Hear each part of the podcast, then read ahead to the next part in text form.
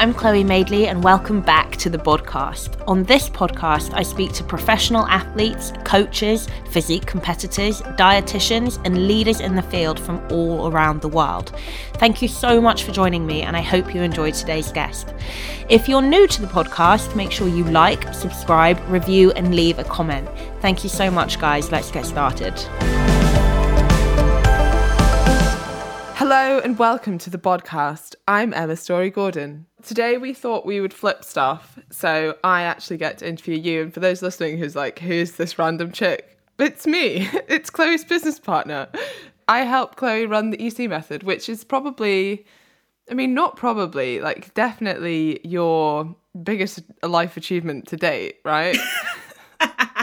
it actually is. I, I feel like, so for anyone who doesn't know, yeah, Emma's my uh, co coach and business partner on our coaching platform, the EC Method. And Emma had to kind of convince me to do it because I wasn't really a big fan of the whole idea of big group coaching. And I have to say, it has been the best thing I've ever done in terms of my career, in terms of like how much fulfillment we get from it. And you learn quick, don't you, with a group that size? And um, and it's just yeah, it's very feel good. And of course, I met you. Well, I knew you already, but now we're really good friends. Yeah, which is a lovely byproduct of that. But I think you do learn so much about human behavior and what everyone goes through in terms of fat loss and how those things are so similar between people and the mindsets that people get into are so similar between people. And we see the same things coming up again and again and again. And it just makes us better coaches to be able to coach this many people through and listen to everyone's struggles. And essentially we're learning from every single client yeah, and it's, I think it's always that way. Like as soon as you get qualified, you never stop learning. At least, in my opinion, if you're good at your job, you never stop learning, regardless of the job. But it is fair to say that we, I would say, ninety percent of the job is just reassuring clients. And actually, I think a lot of it, like we kind of end up being therapists, don't we, to people, which I quite like. Like I like you get to learn more about just people as a whole, not just you know fat loss or physique. And it, I think it just makes it makes you a better person, really. Yeah, and actually, most of coaching is observing human behavior and knowing how really the changes that we make in terms of diet and exercise impact how someone behaves. So it's not just it's knowing that putting someone into a calorie deficit will have consequences and those consequences might be moving less or they might be being really hungry or they might be changes in mood. Like that's the art of it really the science of it's quite simple and actually mm. that we teach relatively quickly yeah. but it's implementing that into people's lives which takes a little bit longer anyway i've gone on a tangent i didn't think we'd we'd go on so i wanted to start with a little bit about your journey to where to how you've got to the coach you are today and maybe as well which i thought was quite interesting you've obviously come from being quite in, inactive. Like as a you weren't active at school, where you didn't really like school PE or anything. No. So what was the point at which you started exercising or started being active, and then why do you think that lasted? So I, I started when I went and got into my early twenties. I've always had like issues with anxiety, um, and when I got into my early 20s, it just kind of started to really snowball and the anxiety started turning into quite bad panic attacks. One panic attack I actually had on, live on TV on Dancing on Ice in the middle of a routine. And it floored me for like, I mean, two days after. Did people notice or did you hide it? No, everyone who was there who was like actually you know at the studio noticed but they didn't nobody or nobody at home noticed thank god um and that's so that's when I started going to therapy, um, specifically um, CBT, cognitive behavioral therapy, to kind of help me deal with it. And one of the things my therapist said was like, I think you know you need to start exercising. Obviously, I was doing dancing on ice at the time, but that was coming to an end. So when I finished that, I started basically just going for a run, maybe like three or four, usually evenings a week, and it did help for my anxiety, but I'm not a runner. I got really bad tendonitis really quickly, so it was very painful for me after a period of time. And also, like I just I, I liked it for the anxiety thing, but I didn't really enjoy like going for a run. Like it didn't really give me any joy.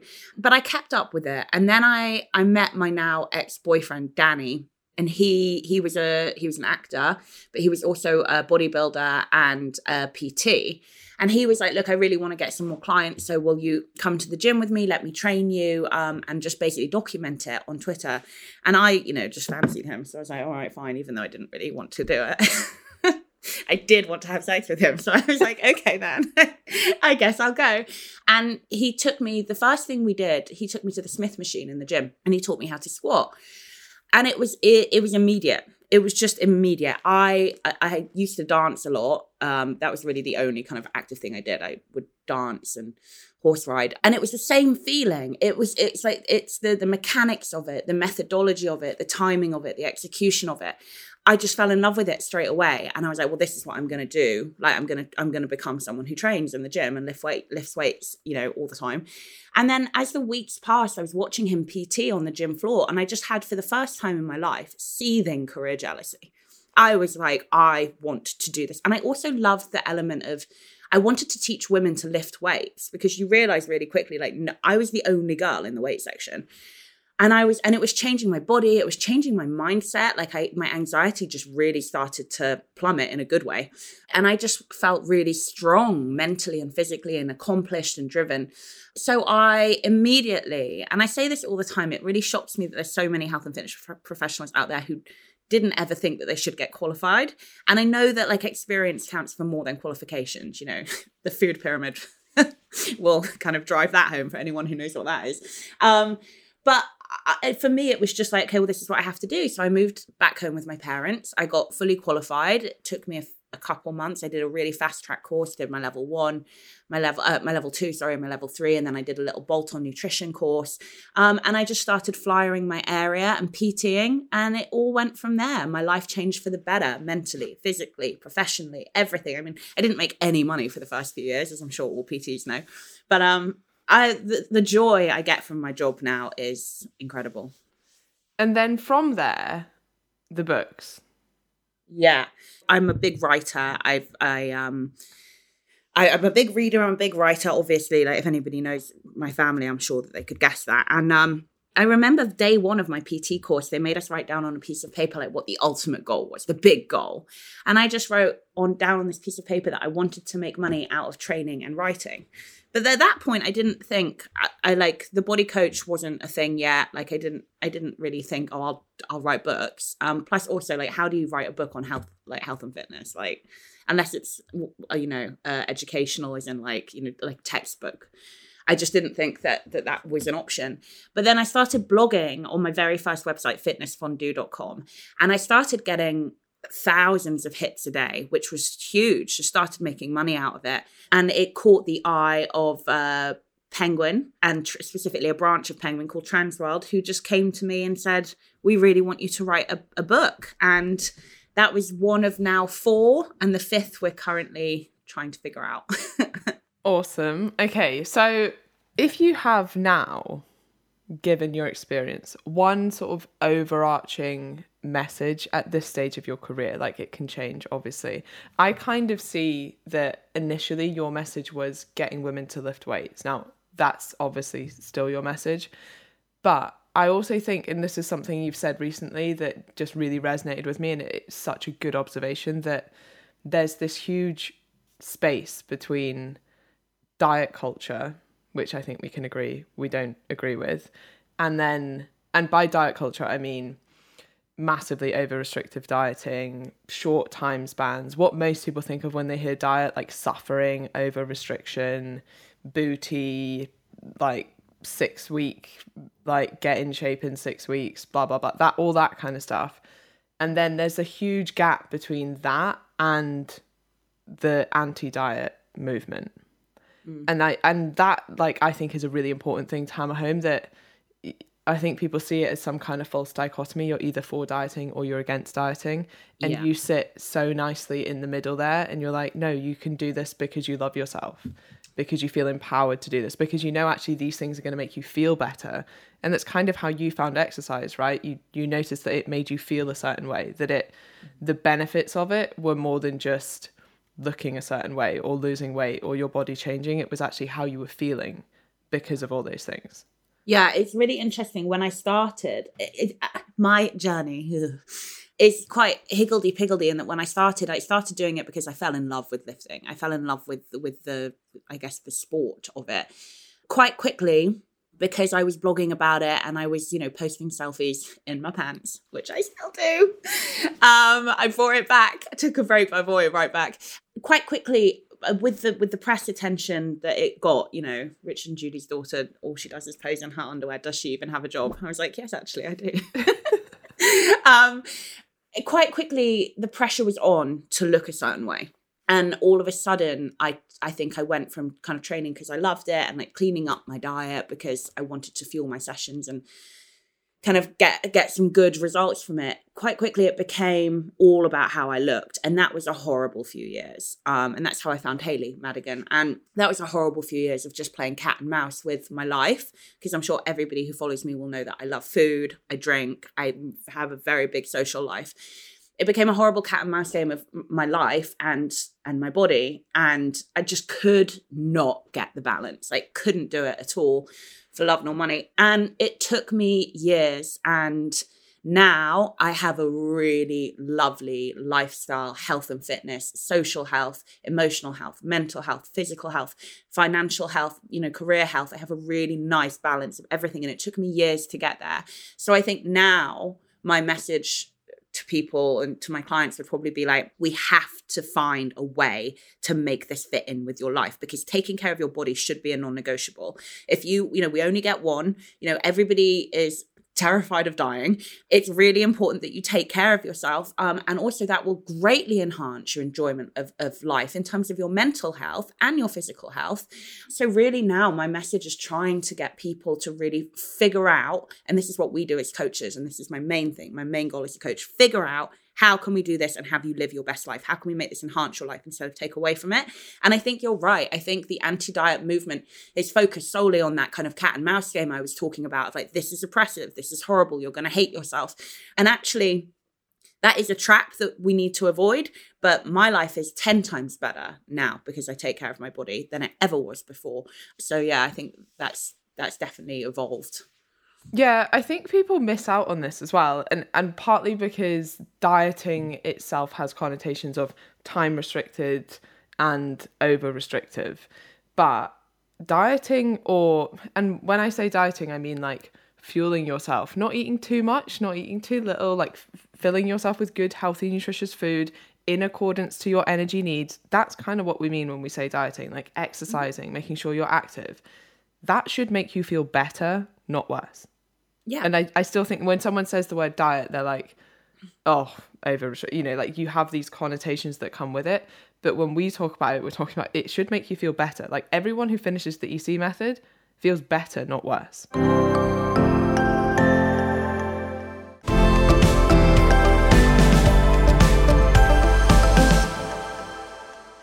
Yes. And I think this is a question that we get quite a lot when people are thinking about signing up. They're like, oh, you know, I was going to sign up, but I have a wedding and I'm going on holiday for four days during it. Like, should I sign up? We're like, yes, like the whole yeah. point is that you live your best life while you're getting results. It's the only way it's going to be maintainable as well. It's not about putting your life on hold until you reach X goal or for a period of time of like really, really quote unquote hard work or over restriction until you reach X goal. It's about being able to get closer to your goals while you're also still living your life, not putting that on hold.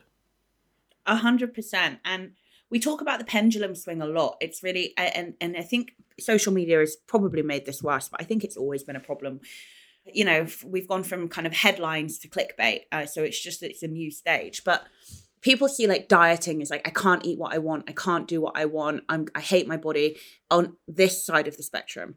And then on this side of the spectrum, we seem to have gone so far with the anti-diet message that now we've we've stumbled into some weird anti-diet self-love movement where I actually think that we are praising and applauding people for choosing to be unhealthy, and that's very odd to me. Like I don't think that's something that you should you should cheer somebody on with.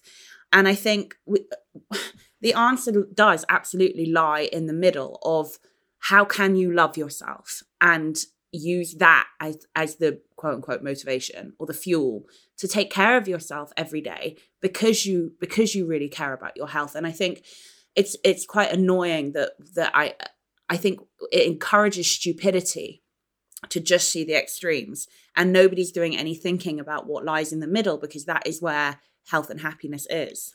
Yeah it, it's the notion that dieting will impair your mental health or cause you mental health problems which obviously it can but it's like yeah the wrong method of dieting can have negative side effects. That doesn't mean that you should take all dieting ever and throw that in the bin because actually like i've just said for most people especially if you do it right it will improve your life on so many levels including on, on your mental health level. Like even just getting out being active doing something for yourself investing time and effort into yourself and doing things that are hard and achieving things that are hard. Like, I feel like, oh, I've never been able to do a push up. And then you work hard on it and you achieve it.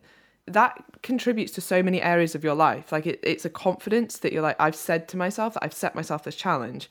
Now I've achieved it. That's that's massive self confidence that translates yeah. into all areas of your life. Like, it might just seem like, oh, you can do a push up, but it's so much more than that. And I think for so many people who potentially have been trying to lose weight for their whole life on and off and have never succeeded doing that, achieving that gives them huge confidence.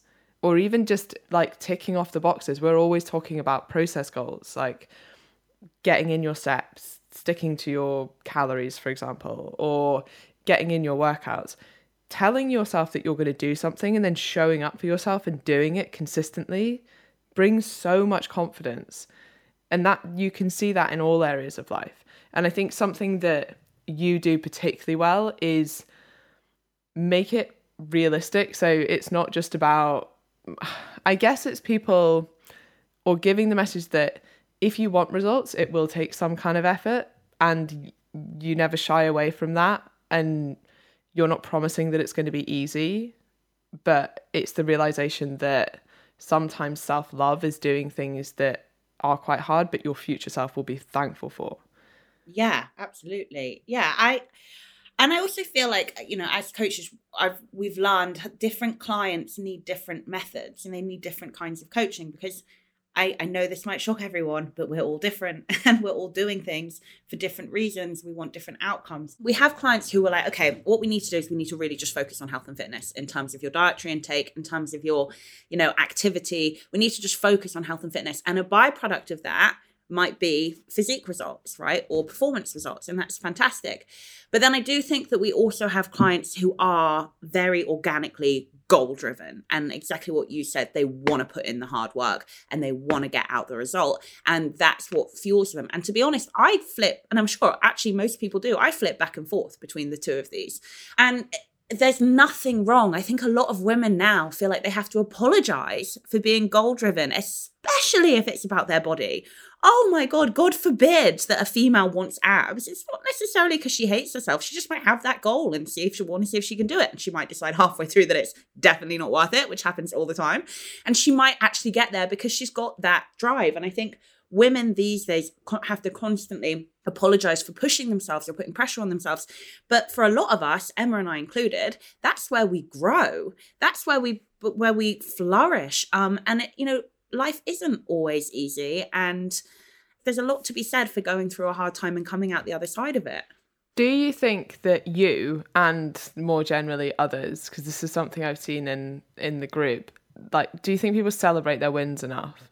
I think we really encourage it, and I certainly do. I'm really like pat myself on the back when I do something good because I went through a horrible period of my life where I felt horrible about myself every single day horrible. I, I my anxiety got so bad at points that I, I didn't sleep. I was vomiting all night long. I hated myself and I hated my life and I hated this thing that I was going through.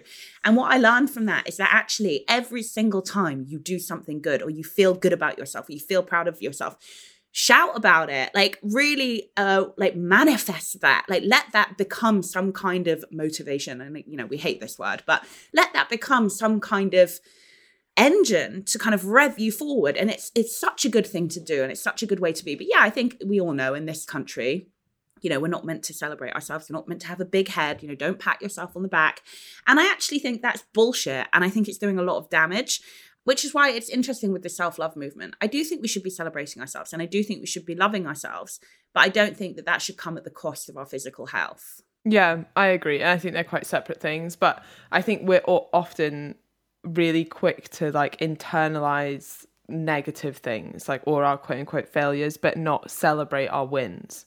A hundred percent And that's something we massively try to encourage.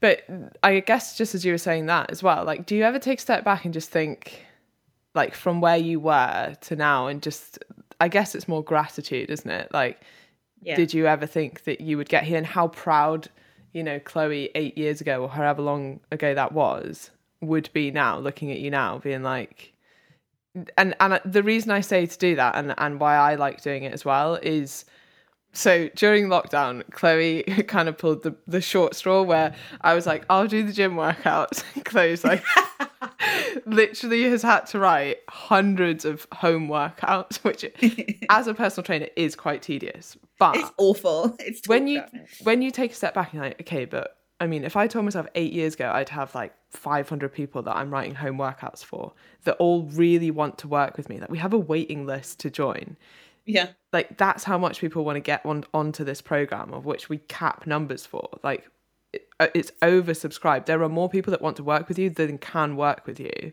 Yeah. And you're getting to program for all these people. And yeah like the actual writing a million home workouts it like is quite tedious.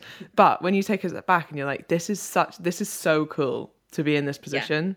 So yes, I think throughout my career there have been uh, like raindrop moments where I've been like, wow, I can't believe this. Like I've mm-hmm. like even it happens all the time. Even the other day I went into a gym and there was a girl with my book Transform Your Body with Weights open in front of her in the squat rack and I was like, "Oh my god." I mean, I freaked out and ran away. I was like, "Don't see me, don't see me." But I was like, "Wow." And I did, I absolutely get that with the EC method. I think the first time our first round we had 100 clients and then our second round we had 400 clients and then we were like, "Okay, we're going to have to cap this." And the the most amazing thing as you said is that there are women not only in the UK but actually all over the world who seek us out and pay us to help them. And that is the biggest compliment you will ever get. And that is it is what i remember thinking i want to walk into a gym one day and have someone like know who i am and know what i do and like i that happens every day now and i'm like how fucking cool is this? But more than that more than just the ego and you know f- you know feeling good about yourself on a career level i'm so proud of where i am mentally. Because like even now emma will tell you and you know i'm not i'm not afraid to to say this. Like i really struggled and i don't think that i was aware how much i was struggling especially in that third lockdown. I wasn't in the best place mentally and thank god for the ec method because i think we can all agree that like our clients you know definitely myself it was a really hard time and having that group not only the work but also just the support of everyone there together really got me through and now, where my mental health is at, doing the EC method, we're not in lockdown anymore. We're free to a degree. Having th- this incredible job and being in such a good mental space, I'm that's what I'm really proud of. Because again, I think anyone who's ever gone through mental health issues, you know when you're in it, you don't think you're ever going to get out of it. I mean, you really don't think you're ever going to get out of it. And and the idea of feeling like that every day, I just used to cry my eyes out every day because I don't want to feel like this anymore, and I couldn't shift it for for the longest time. If I'd have known then that I'd be doing this now and feeling the way that I feel mentally now, I mean, yeah, I, I'm I I would have been very proud. Yeah. So anyone listening to this who is maybe, and the point I want to make here is like letting maybe little tedious things throughout the day getting a bit annoying, or you know whatever career you're in, there will always be aspects of it or aspects of your life that you're like, oh, it's really frustrating that I still have to do this, or and you're letting that dampen your mood. Like try and take a step back, get a little bit more perspective, and be like, how proud would I be ten years ago that I'm where I am now? Yeah. because normally you're like oh my there's actually so much to be grateful for and i think gratitude is pushed out like a lot and, and can just be a bit wishy-washy for people but like having an actionable step like that rather than just at the end of the day being like name one thing you're grateful for today and it ends up always being the same thing and it never really means anything to you anymore but if you can really take a step back and like the perspective of everything that you have now and everything that you've built and where you've come from that you probably have a hell of a lot to be proud of and a hell of a lot to be grateful for. Yeah, I love that. I gratitude is is the key. And again, I think that lockdown being lifted really drove that home for me. How lucky I am to have the friends I have. Oh my god, like I look around when we go on nights out and I'm just like, how lucky are we? We are the best people in. how lucky I am to have the family that I have. Like I, my family took me for my birthday lunch the other day and I just was just laughing hysterically with my mum, thinking, how lucky am I that both my parents are still here and that I can sit down with them and eat a lovely lunch and that I haven't cooked. Like somebody's cooked for me. Like and and and we can sit here and we can afford to do this and we're together and we're grown up. Like there's something lovely about having about when you're family, when everyone's an adult and you can all be together. And I, you know, it, talking to you emma as well like get it like just laughing on the ec method like how cool is it that that's our job? Like gratitude is absolutely going to be that engine that is going to make you happy um, in your day-to-day life. And i actually was i was talking to a friend of mine this morning and and I said to him like, "Oh, I'm I'm kind of pissed off that I can't train until like half five today because I hate training. I hate training at any time after lunchtime."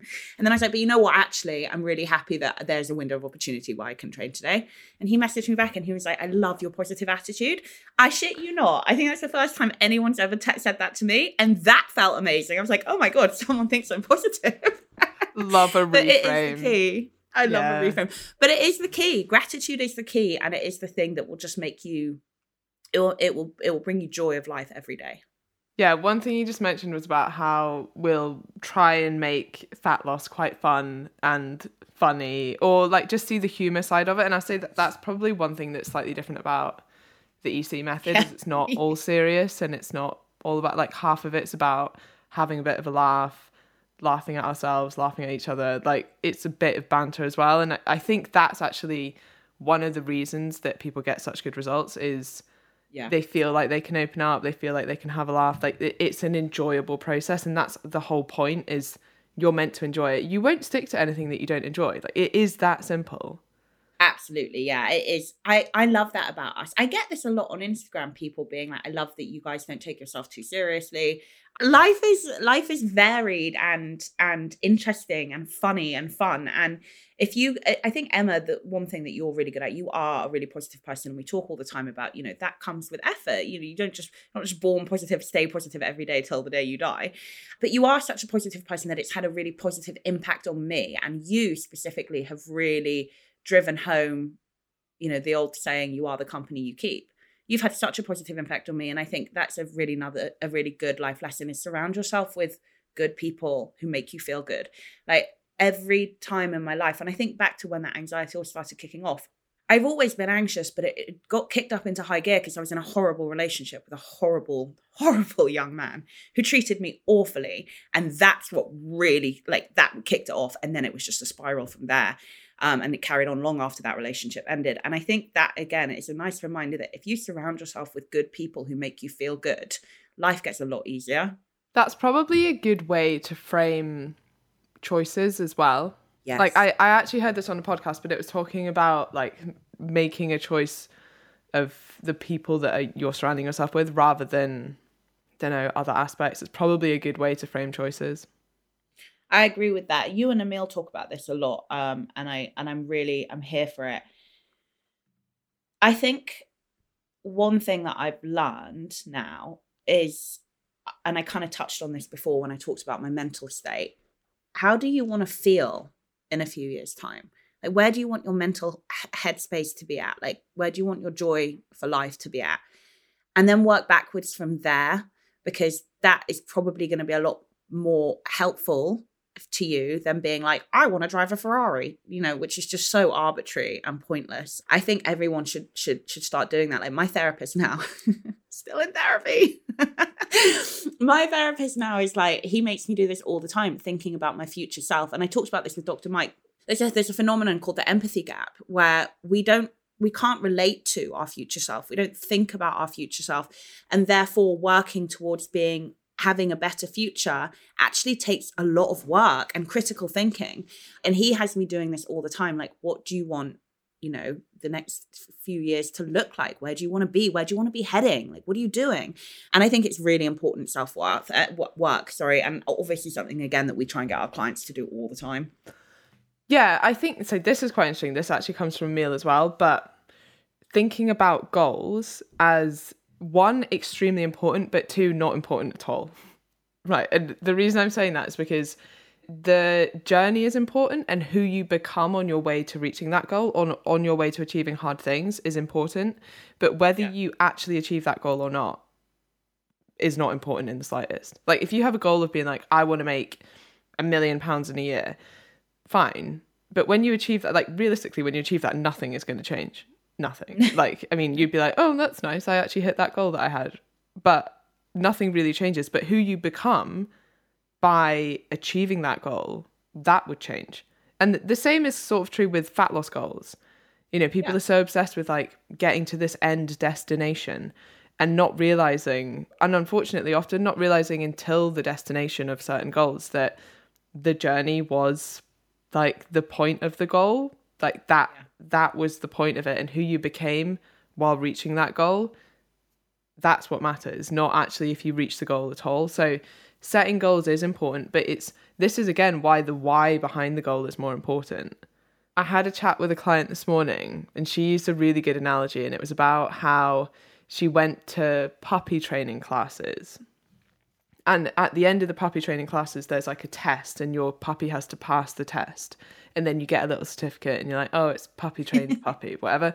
The certificate means nothing really because the reason Yeah. you've gone to puppy training classes is because you want an obedient dog. Yeah. okay and her and her puppy was was obedient. She you know she she'd got her why basically. She was like oh it's well trained now. You know it's happy around the kids. It does everything I, I want it to do.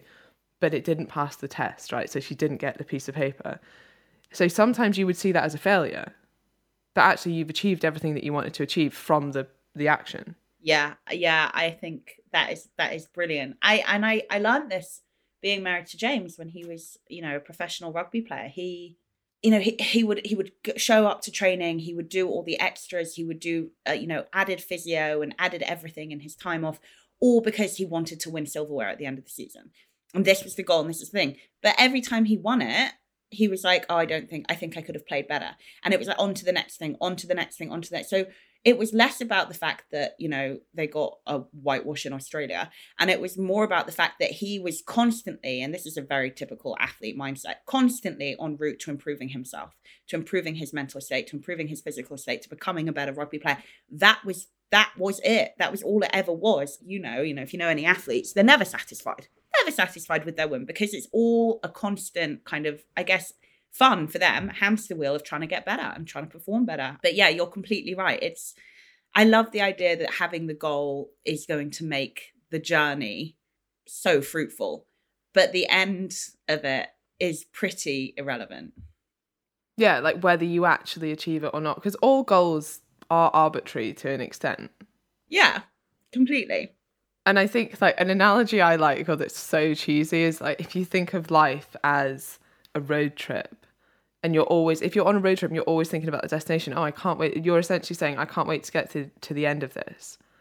Yeah. And this is exactly why we're so invested in making like exercise fun or enjoyable and not making your diet a slog like a horrible experience and having a bit of a laugh with coaching because we want you to enjoy the journey and not not be the other thing that we see a lot of people do is kind of like delaying happiness until oh when i'm in great shape i'll be happy. Or you know and it can this happens in all areas of life. Like people like oh when i've got a car and a house i'll be happy. Or when i weigh x on the scales i'll be happy. It actually has nothing to do with that. And when you mm. get there you kind of realize oh it wasn't that. And and that you can be happy now and still pursue your goals. We spoke about this on on the podcast recently about scale people attributing their happiness to a scale weight goal. Yeah.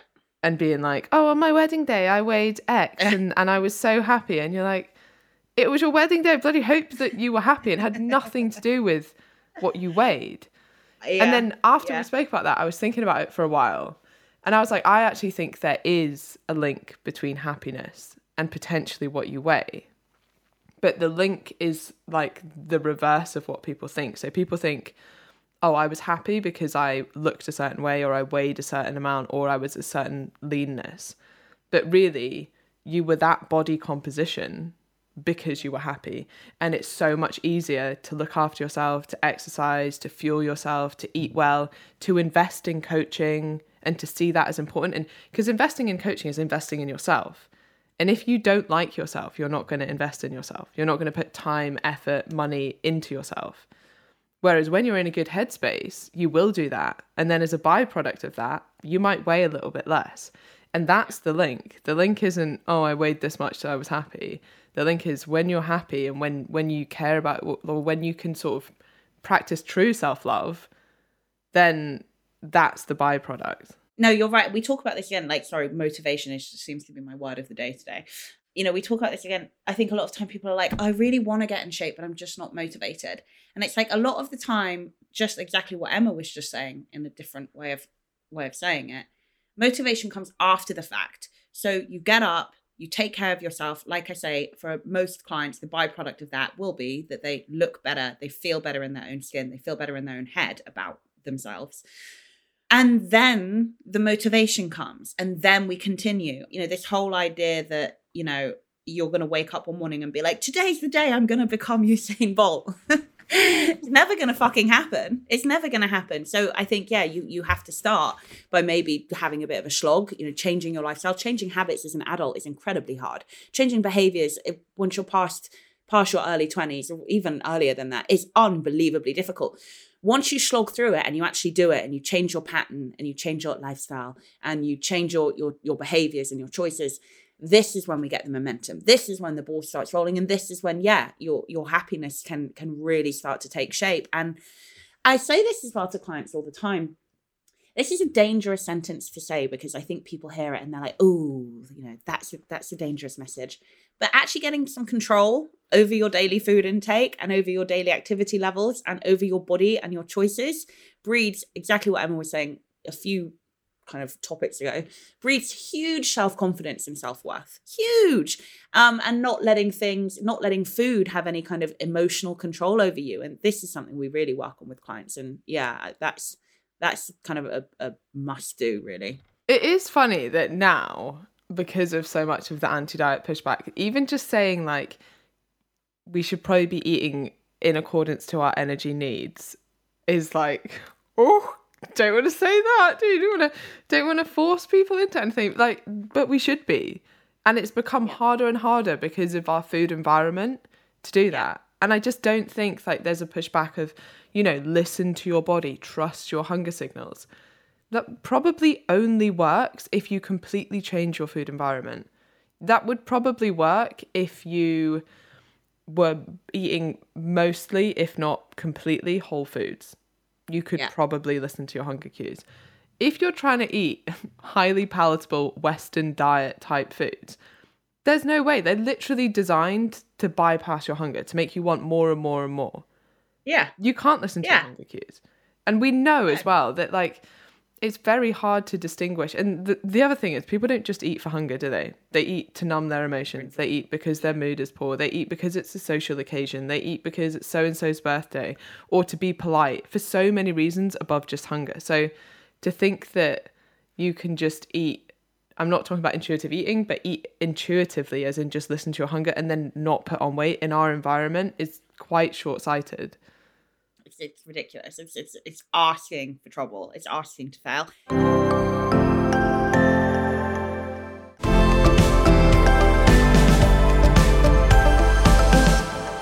There's a huge pushback at the moment of like you shouldn't be on a restrictive diet, like you shouldn't restrict yourself.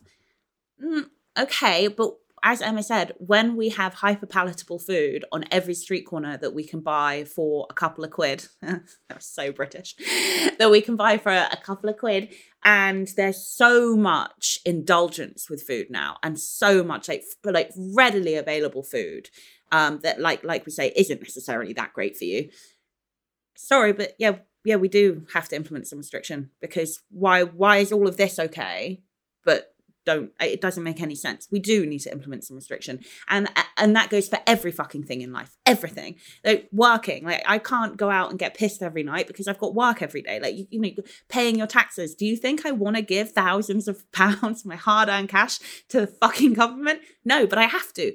Brushing your teeth every day. You have to do things sometimes. And I, I, don't understand why, when it comes to diet and food intake and our physical health, and again, even if it's just like physique goals, why it's become such a dirty word or dirty term to say a restrictive diet because we should all be in some context on a restrictive diet or we're fucked. Yeah, I think with our just like general environment now as well, like most of us sit on the computer most of the day.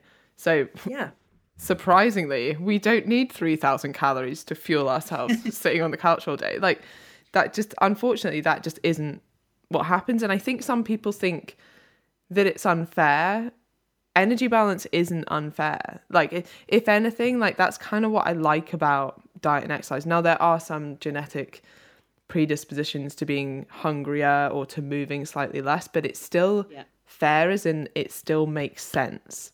As in, if you create an energy deficit, you will lose body fat. And actually, you know, you might say, oh, it's not fair, like I have an office job. Okay, but that's we're still within your control you can still go out and and do you know if you've got an office job you probably have to account for that by making sure that you are active outside of your work. It's still fair it's still within your control and as soon as you take on that locus of control of okay here's some barriers i might have and that's what we do as coaches. Okay you've got an office job great. When can we fit in steps? How can we make this work for you? How can we do things? Okay if you if you actually really can't get that many steps in fine. Maybe we need to reduce your calories so that you're still in a deficit that's how we work. Like if you come to us with a problem and you're looking for a solution, that's what we're there for. But it takes from a client being a coachable, b looking for a solution, and then c like that internal locus of control that I think we should just always assume. Like even just generally in other things in life, like even if something isn't my fault, I'll just assume it's my responsibility to fix it because otherwise you never really get anywhere otherwise it's essentially a victim mentality isn't it? Of i'll just sit back and let this happen because it's not my fault. It doesn't even really matter if it's your fault. Can you fix it? Can you do something about it? Taking taking responsibility and taking ownership over everything in your life is um absolutely a way that you're going to enhance your life and your surroundings and your relationship with yourself. And you know it's really interesting? All the coaches that i really look up to and respect every single one of them from you know Paul Revelia to Dr. Bill Campbell, Layne Norton, you, Ben Mudge, like all of them have said to me, either on the podcast or just privately, like, I quite like to get my clients to fast in the very beginning of me coaching them just for a period of the day, just to show them that they are always in control and they can do, like, they can go without eating for a period of hours and be absolutely fine. And it's just like, kind of like a baptism of fire of saying, you are in control. You can do this. And it's it, it doesn't have to be this hard but sometimes i think you need to put people in that mindset to get them to realize that. And i think that it, it does result in a in a mental development of taking ownership taking responsibility and taking control. I agree. And like we've spoken about this before. I do think that some people have never like had a physiological feeling of hunger and not responded to it and actually, when you realize you can do that and nothing bad happens, and actually, sometimes the hunger just passes yeah. and nothing, you know, nothing awful happens. Like that, that gives you quite a lot of control. You're like, oh, okay, I'm, I'm in control here. And I think yeah. that actually now and again, fasting is quite useful for that. I think often the problem is the then overindulgence after which doesn't always happen and this is this is where it's like okay it's a good tool for some people and it's not for others and for some mm-hmm. people this over restriction causes overindulgence and that can lead into a bit of a cycle and we get a lot of people that come to us kind of in that cycle and the notion that yeah. you can't lose weight on 1200 calories when really what's happening is you're massively over restricting which means inevitably at some point you overindulge and that's you know, people see that as a huge failure and they internalize that and I'm lazy and I don't have willpower and like really beat themselves up about it when that's a normal physiological response to over restriction is overindulgence. So if Yeah. you're stuck in that cycle, and we try and reiterate this again and again, like you do need to increase your calories. And the first step is is to stop the over restriction after the overindulgence. That's how you get out of that cycle because the overindulgence is caused by the over restriction. How many um, check-ins do we get on the EC method? Every round, every single round we do, people come in they're like, I was really, really skeptical and hesitant to do what you guys said and to start on 1800 calories because, you know, in the past, I've only ever lost on 1200 calories. But I thought, you know, well, I'm here and I'm paying them. So I'm going to do what they say. And I did think that within the first week, I was going to have to drop it. And now we're four weeks in, I've lost, lost two and a half kg. And it's like you could have been doing that the whole time. Um, and so, yeah, it is, it, it's, I think if anyone's listening to this, hopefully what they're picking up is like coaching and getting physique results, whether it's for your health or vanity, which perfectly valid if it is. A lot of it is about mental, your mental kind of approach.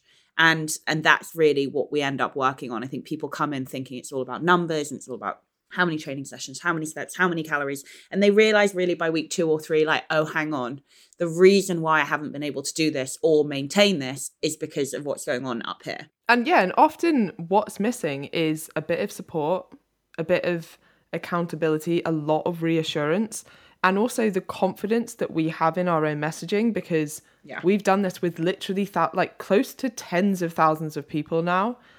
So we know what we're doing and we know that it gets results and our confidence breeds into your confidence in what you're doing as Us. well, which is Yeah. yeah, in us and in the method that we use and that's so important and you know sometimes it gets thrown around that you're you know you're not losing weight on too low calories because you've gone into starvation mode or you've ruined your metabolism and it's this like fear mongering which isn't the case and like we could very easily be like look at all of our clients losing weight on 1800 calories from 1200 calories and look we we actually fixed their metabolism.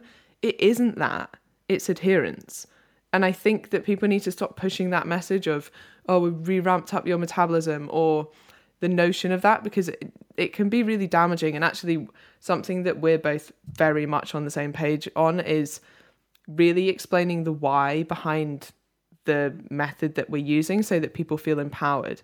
Otherwise, you're like, oh, I don't really understand what happened, and I had a messed up metabolism, and I've damaged myself here and here, and and you're kind of scared that you, can never lose weight anymore now because you've damaged this, this, and this, or you don't understand the process, so you don't feel empowered to do it.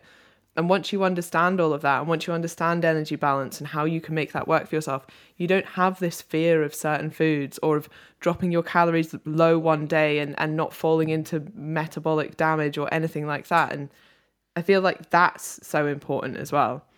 So metabolic adaptation is a thing, but it, your your metabolism will adapt up and down and round and round we go. It's always changing. Um, it's never broken. You've never broken your metabolism, and you know I, I think studies show that it's the worst. You know, in a in a permanent situation, the worst it was was like 100 and what 30 calories or something like that. Um, Yeah, the that. the research shows it's from like 72 to 136 calories that you might Yeah. adapt in terms of increased efficiency and really the magnitude of effect there is based on how much total weight you have lost, you've lost. Yeah, exactly. not on how low your calories are. No. And that's what people don't realize is it's about it's a direct reflection of your mass, okay? And and and how you've transitioned. And it's not something to be scared of. Um for 99.9% of people it's not permanent. But I saw a post from someone who had basically taken metabolic adaptation and starvation mode and created this very ill-informed Uh, awful saw that. baby. Did you see it? And put it up Yeah. there and I was like, no. And this person is so influential and has so many followers. And I was like, this is the wrong messaging. And one thing um that that you said kind of to drive this point home is when you've been doing this, like Emma and I basically have about 20 years of coaching experience between us, and I've made a fair fucking few mistakes. I talk all the time about my first book and how much I regret it, and some things I just used to get wrong. And I'm just like, oh my God. But you learn and you get better, and you learn and you get better. And I think now, especially because Emma and I are working together, and that always helps.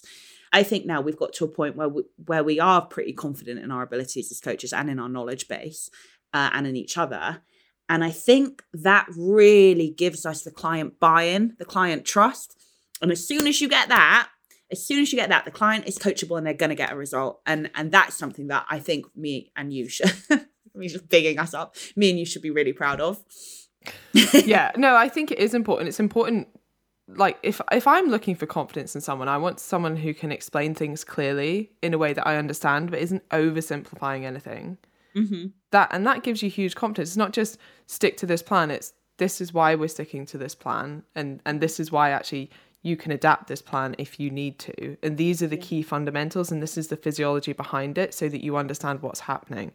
And I think that's really important. There's so many myths around metabolism, like that you can have a slow metabolism or that overweight ha- people have a slow metabolism when actually the exact opposite is true as chloe just said like it's your basal metabolic rate so your needs just to stay alive are really dictated by how much you weigh how much mass you have to maintain mm-hmm. so you know people who weigh more have a higher metabolism have a higher resting metabolism mm-hmm.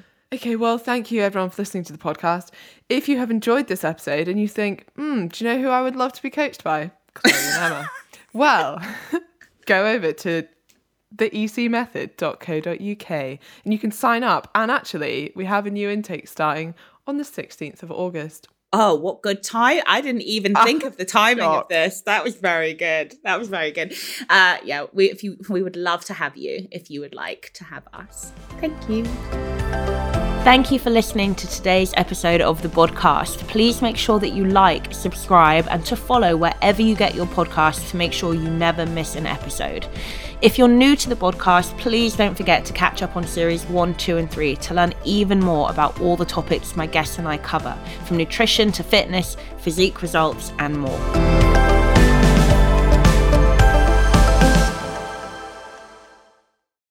Sports Social Podcast Network.